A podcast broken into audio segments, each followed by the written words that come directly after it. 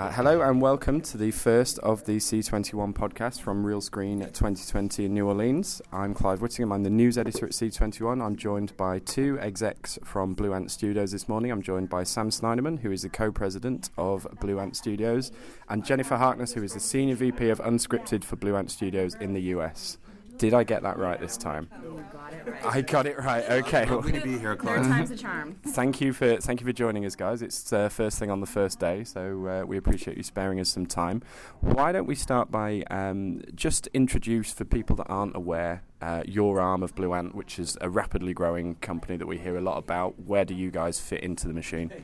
Yeah, so just to briefly um, talk about the machine as you described it, it's Blue Ant is a uh, producer and a distributor uh, and a broadcaster in Canada.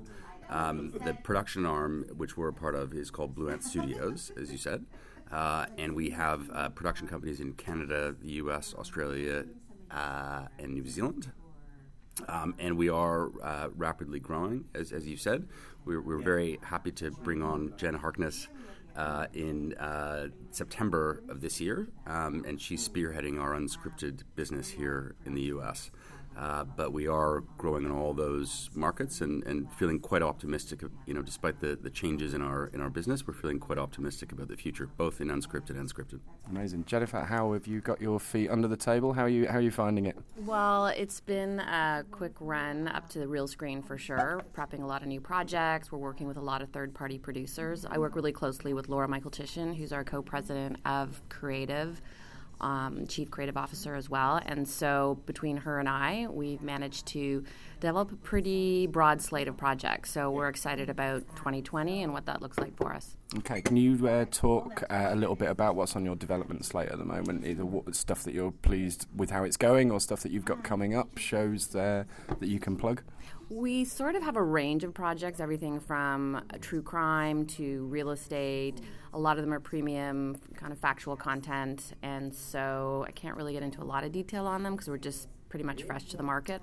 But One thing that's worth saying, and sorry to interrupt, Jen, is is that um, in the U.S. we really really have a du- dual mission, or Jen has a dual mission in the U.S. She's developing and selling our own projects, but also very active in selling projects for the other Blue Ant companies around the world. Um, you know, in, in, in Canada, we're quite active in the Canadian market as well. Um, you know, one of the most prominent projects we have, which is in production, is uh, uh, Drag Race Canada, which is the Canadian version of um, of the uh, of the Drag Race format. How do you go about adapting uh, adapting that for a Canadian audience? Well, it's it, you know it's, it's it's pretty much the it's the same show really, um, and um, you know drag is, is a is a big deal in in, in Canada, um, particularly in the in the major cities, um, and the response from the community in Canada has been has been amazing. Um, and uh, it, it's a very similar format, really. Uh, Ru doesn't appear in, in person, um, but he uh, he does his you know Ru mails and is you know 100 percent behind this.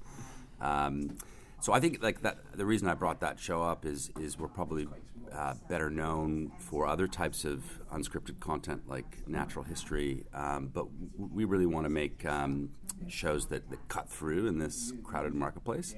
Um, so I think Drag Race is a good example of that. Um, our Canadian production company Saloon uh, is, is also making uh, a show for Amazon um, about Ted Bundy, um, uh, focusing on the the, the, the, the, the angle of the victims of, of Ted Bundy rather than Ted Bundy himself. Um, so I think maybe those are two examples of the kinds of things that we're, we're trying to do.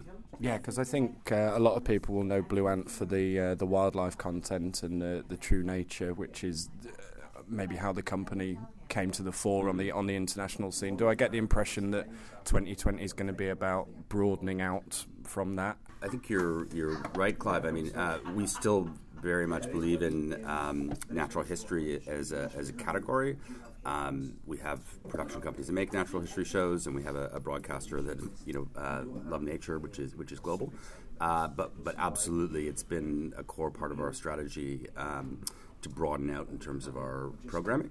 Um, and um, again, you know, trying to we're, we're trying to focus on um, modern types of programs that really cut through, which is probably why I brought up the, the drag race show. Um, and I think there are, there are probably other shows on the slate in that and, category. And we've had a lot of third party producers that work in different genres come to us, so that's been exciting. We've got a cooking show that we're working on, we've got two uh, real estate projects that we're working on, so a lot of those have been. Um, from third party, but we're also generating internal IP based on optioning books and magazine articles and things like that. True crime and natural history, these are really sort of buzzy genres. A lot of people are involved in there. There's some high production values around. How do you guys go around, go about cutting through that? How do you make your programs stand out in a in a crowded marketplace? I don't know. Well, we're just at the development phase right now, but it's really attaching um, directors and experienced showrunners that have have worked on these types of projects. So one of the projects we have is with UK based on UK crime with two podcasters that are there. So we're looking at people that have deep roots in that in the true crime genre and so that seems to be working. Yeah, I, th- I think um, you know what, one of the other key differentiators for us, I think, is is uh, how international we are in scope, um, and so we're able to draw on ideas and talent from around the world. Um, and you know that's a good example. I think the the British show, um, you know, our, our, Singapore company Beach House has uh, two true crime uh, series with Netflix that have been commissioned, um, and uh, they um, they bring different types of stories that the market isn't used to. And same with Northern Pictures. I'm here with a project that they have based on the Australian fires that are happening right now. They're in the field. They're shooting lots of amazing, not not amazing, but they're shooting lots of footage there that I can then bring to this market and meet with the different buyers that might be interested in moving fast on an idea like that. You've mentioned um, working with third party producers um, a couple of times. There'll be a lot of third party producers listening to this how can they work with you? What sort of projects are you looking to work with them on? What should people be bringing to you as a third party producer? I think, as always, access is really important. So, if there's a good piece of talent, a good story that they want to tell, that they might not have the infrastructure to be able to do that, we can partner with them, work together. And then, because we have companies all over the world, it could be a producer that's in a different part of the country, of the world as well. So, there's a lot of opportunities in that sense.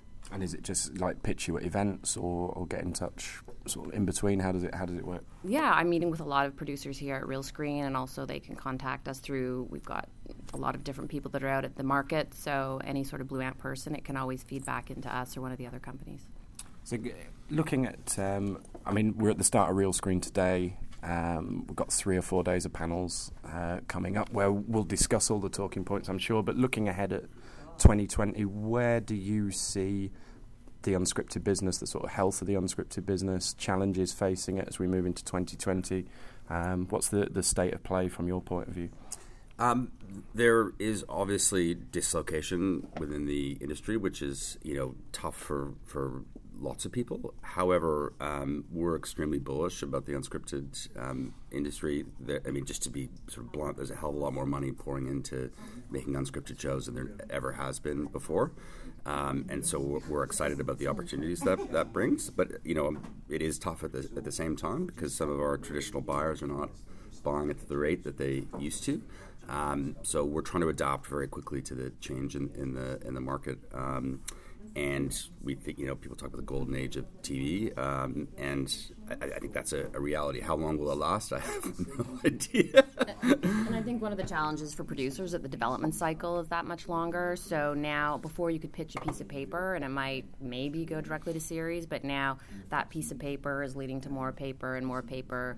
You're competing against that many more that many more producers that are getting into the market. So I'm finding it's like before maybe it was a year from beginning to sort of end, that's getting into two years even in some cases. Yeah, that's putting a lot of pressure on indie producers. It costs a hell of a lot just to get to the, the pitch now. I mean, how how do you get around that? I don't know. Well, we're having to invest our own money. We're sort of, I mean, I myself am also going out on shoots and things like that, so it's sort of hands on for when we get into development.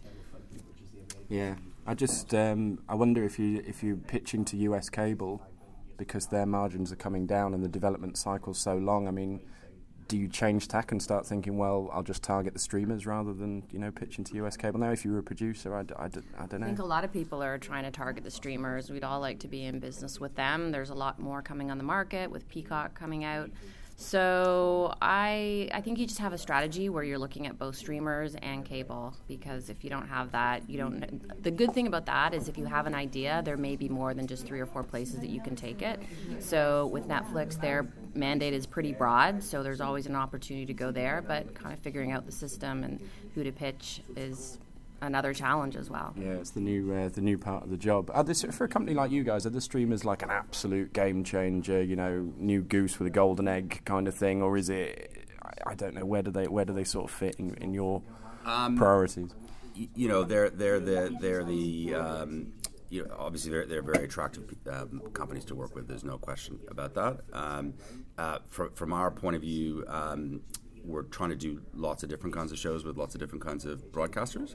Uh, and we're also a company that's very focused on uh, retaining intellectual property rights, which is, can be a challenge with the streamers. So we, we can't put all of our eggs into that one basket. Um, so we, we need to work with you know traditional buyers uh, as, as well as the SVODs. Are they um, are they looking for different kinds of shows? I mean, what what distinguishes like a Netflix show from an HGTV show or something like that? One for traditional US cable.